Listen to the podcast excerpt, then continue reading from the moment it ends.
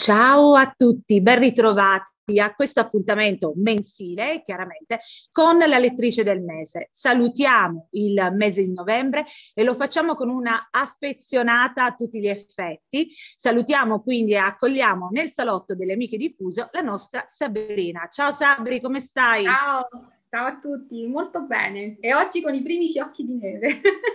quindi, eh, infatti.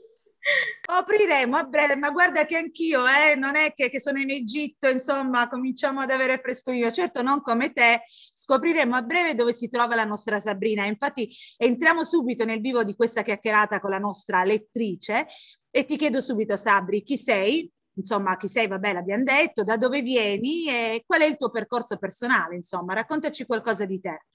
Ok, allora, uh, italianissima, sono di Roma, eh, che ho lasciato quasi 20 anni fa, iniziando questa vita no? abbastanza nomade.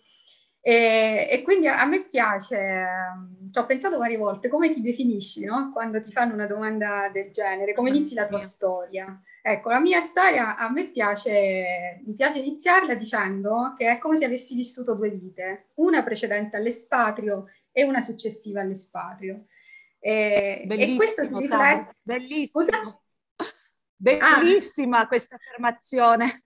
Eh, perché ci ho riflettuto e da un punto di vista, diciamo, più personale, sono una persona completamente diversa per le esperienze fatte, per le persone che ho conosciuto, le culture a cui sono stata esposta.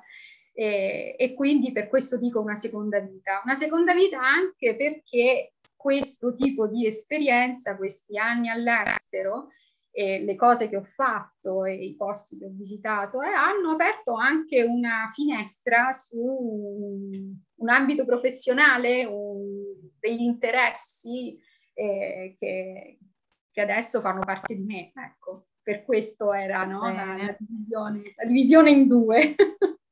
La divisione in due. Senti Sabri, e tu dove ti trovi quindi in questo momento? Svegliamo subito dove sei. Ok, i primi fiocchi di neve sono arrivati in Finlandia, cioè nel sud ah. della Finlandia. Io sono ad Helsinki e quindi oggi ci siamo svegliati bianchi con un bel po'. Eh beh, direi un, insomma una, un bel paese del nord Europa che a dirti la verità mi affascina moltissimo, sarà anche perché mia figlia insomma ha una carissima amica in, in Finlandia proprio ad Helsinki, sarà perché ho questo mito dell'aurora boreale che si dice in Finlandia, insomma, si vede meglio che in altri posti, anche se so che non è proprio, proprio così, però non ho mai sono veramente ancora.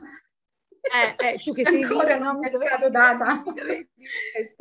Senti, ma in realtà questo paese mi affascina, avrei piacere insomma che chi ci ascolta sempre con molto interesse, magari ecco, eh, venisse un po' a conoscenza attraverso le tue parole di questo, di questo paese che ha un sistema sociale, eh, insomma, rinomatamente quasi perfetto. Cosa ne pensi? Che cosa mi, mi puoi dire in base alla tua esperienza? Da quanti anni vivi in Finlandia? Eh, questo è il quarto anno, abbiamo iniziato ad mm. agosto il, il quarto anno e um, mi piace il fatto che tu abbia menzionato che sembra perfetto o quasi, no? Perfetto, mm. perché è vero che è il terzo anno, quarto anno consecutivo che la Finlandia è il paese più felice al mondo e quindi in diverse volte mi è capitato, ah, che significa che voi lì siete tutti felici? Dipende dal punto di vista, cioè dipende dalla dimensione che tu cogli in quel momento, dipende dall'aspetto che stai valutando, eh, nel senso mm-hmm. che a volte sembra quasi una sorta di disconnessione, come un paese del nord Europa freddo, in cui tutti sono scos- cioè non, non, vivono così vicini, no?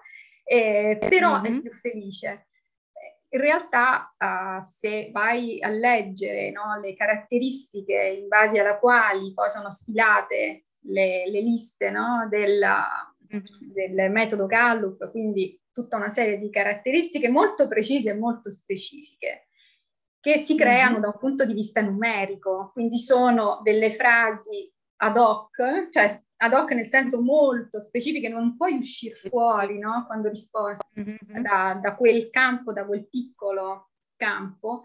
E, e, quindi dipingono da un certo punto di vista, secondo me, come veramente la Finlandia, quello che io ho potuto fare l'esperienza. Quindi socialmente avanzato perché è tutto molto organizzato e tutto funziona. Ho vissuto in altri mm-hmm. paesi in cui non era così e quindi qui ho visto veramente la differenza. Efficiente sì, e quindi c'è cioè, ed è, è efficiente. E, mm-hmm. Alta qualità di vita sì, ed è vero. Cioè, noi eh, ci siamo, abbiamo fatto per esempio la, la registrazione arrivati da Helsinki in 20 minuti, 30 minuti. Ah. Siamo andati lì, abbiamo fatto tutto ed eravamo già nel sistema, cioè tutto digitalizzato, usciti dalla registrazione, Bene. siamo andati, capito? Mi interrompo con una battuta, non come me che sono in Egitto da tre mesi e ancora oh. probabilmente non sono registrata, sono, sono inesistente sostanzialmente, vabbè.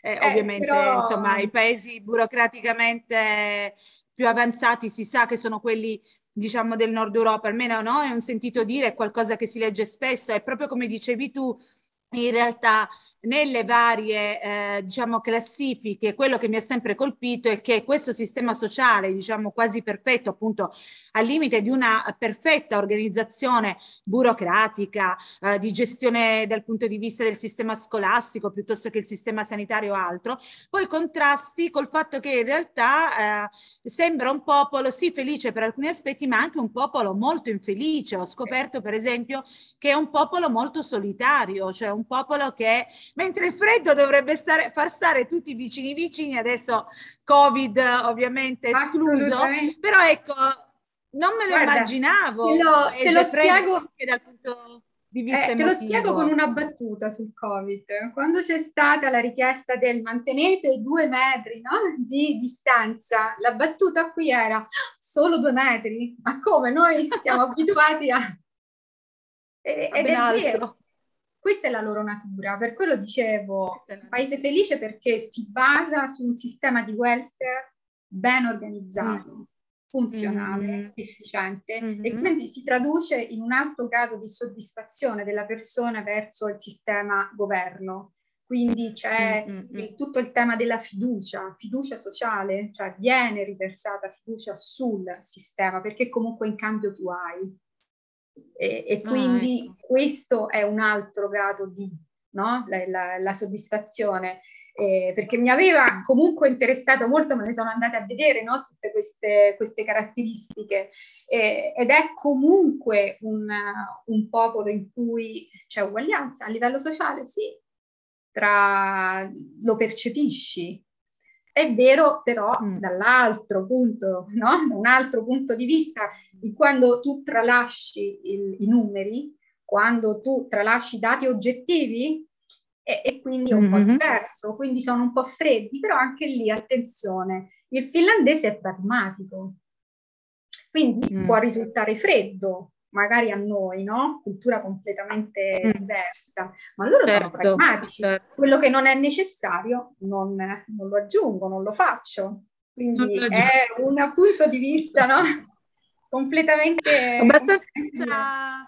Sì, come, come tutte le, diciamo, le società che non fanno parte del nostro background sembra anche molto lontano e se vogliamo anche un po' complessa. Ascolta, a proposito di complessità, io so perché, vabbè, noi ci sentiamo anche attraverso altri canali eh, privati, diciamo, io so che tu hai due figlie che come me sono adolescenti, insomma, io anche ho due figli adolescenti e quindi la prima domanda che mi veniva è eh, come loro si sono adattati a questo tipo di sistema.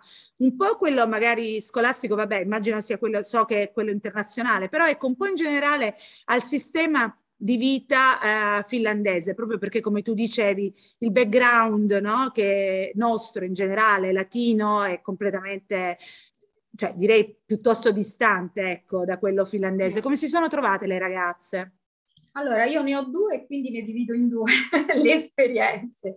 No, nel senso che, eh, vabbè, si sono riuscite ad adattare, ma perché questo lo fanno da quando sono nate, no? Quindi si sono adattati ad un sistema, ecco, eh, arrivando in Finlandia, e questo è stato il terzo o quarto sistema scolastico anche che hanno dovuto, a cui si sono dovuti adattare.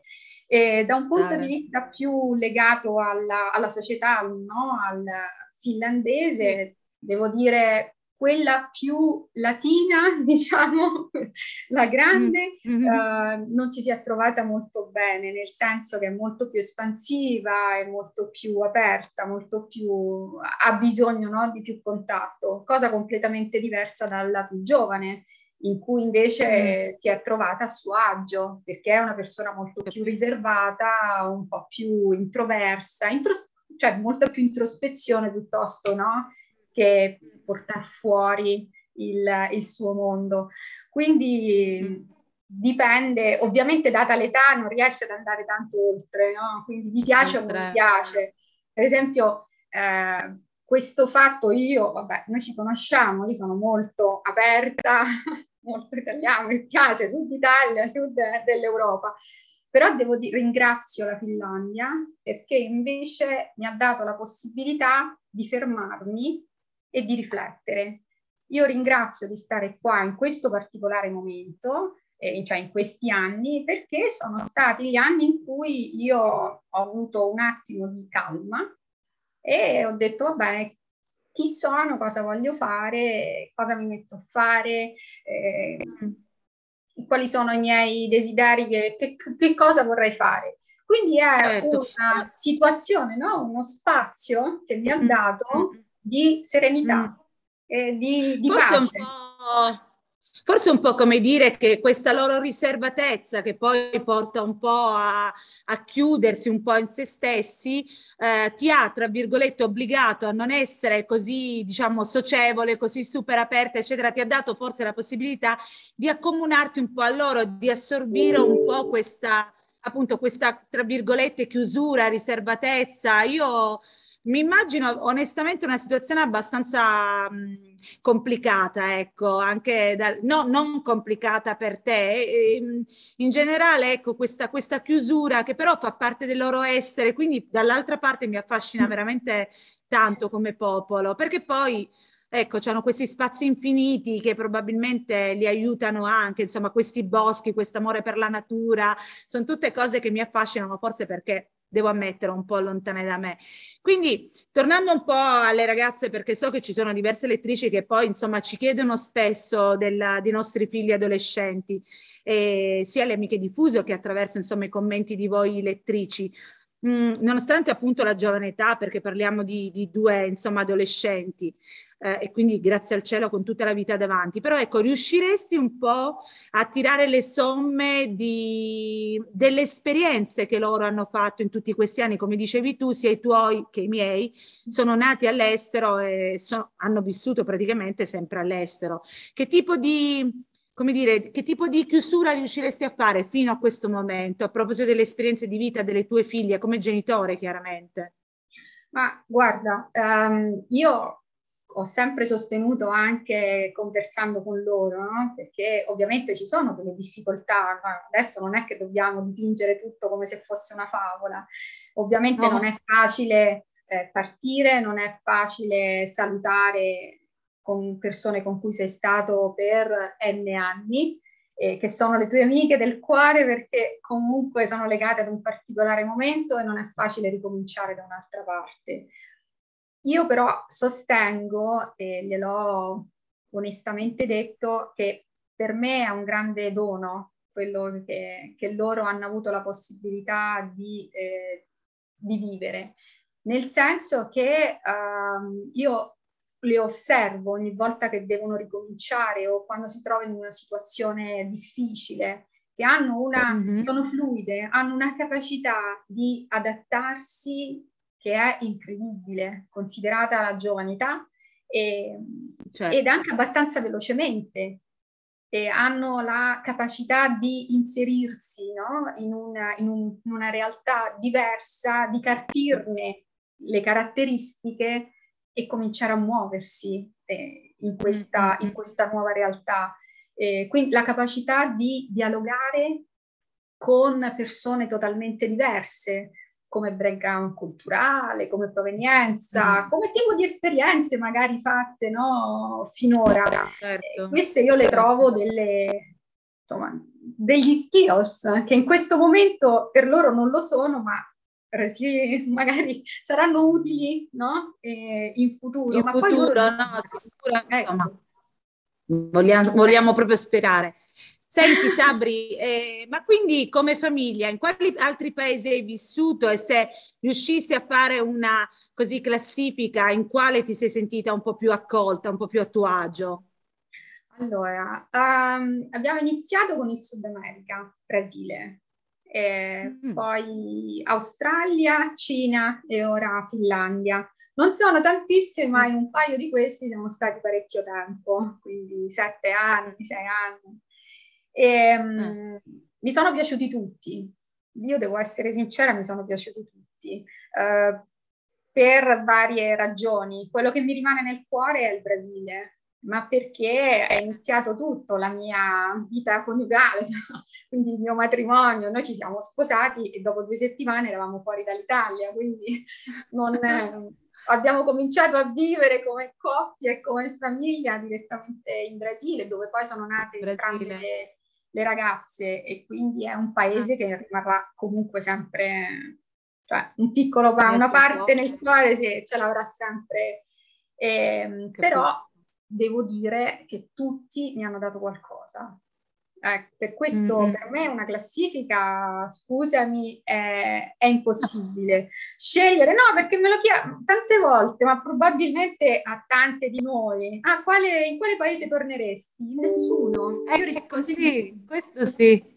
Perché ogni paese mi ha dato in quel momento qualcosa e probabilmente ne avevo bisogno o era quello che era mm. giusto per me in quel momento come adesso esatto, esatto. la Finlandia no? mi ha dato la capacità di cioè... pensare a me, no? di riflettere su, su me mm, stessa e mm, su mm. ciò che, ciò che mi piace. Senti, ma um, io credo che a questo punto sicuramente ci saranno dei, delle memories, come dire, no? dei ricordi veramente belli che ti hanno, che segnano ognuno di questi paesi, per esempio sicuramente la nascita delle tue figlie, diciamo, ti lega al Brasile in maniera direi assoluta, eh, però ecco, mi piacerebbe sentire da te se c'è stata, come dire, un'esperienza complessa o comunque un'esperienza che per te ha significato una svolta eh, nella vita di cui ci vuoi parlare e che sei ancora convinta che dovesse succedere proprio in quel momento e in quel posto. Uh, sì, allora, vabbè, è una, un evento, vabbè, non particolarmente piacevole, visto che si tratta nel 2017, credo ora, e mi è mm. stato diagnosticato un tumore e quindi quando mi è stato diagnosticato ero in vacanze di Natale a Roma e, ed è cosa è successo? Io sono tornata in Cina, in una settimana ho riorganizzato la vita della mia famiglia e me ne sono andata per cinque mesi. Quindi me ne sono andata nel senso sono scomparsa proprio no? dalla scena familiare, dalla vita familiare. Ora, uh, senza scendere nella, nell'aspetto più tragico, diciamo, della malattia, della, delle operazioni, dei trattamenti, eccetera la cosa che mi ha turbato veramente tanto è stato il fatto di non poter essere presente nella vita della mia famiglia, cioè di non stare accanto a mio marito che ha praticamente fatto le veci di, dei genitori, di entrambi i genitori, e delle ragazze, perché comunque erano più piccole eh, io mi ricordo che pur di star vicino a loro, io mi svegliavo comunque per, perché, per il fuso, quindi mandavo il buongiorno, mandavo la buonanotte, siete tornati da scuola, raccontatemi tutto con, con i cellulari. La cosa, quale, ti avevo detto qual è la cosa positiva, perché magari doveva succedere proprio lì in Cina, no? quando io ero a Shanghai, perché ho potuto toccare con mano l'importanza e il grande potere di avere un network, di avere una serie di persone no?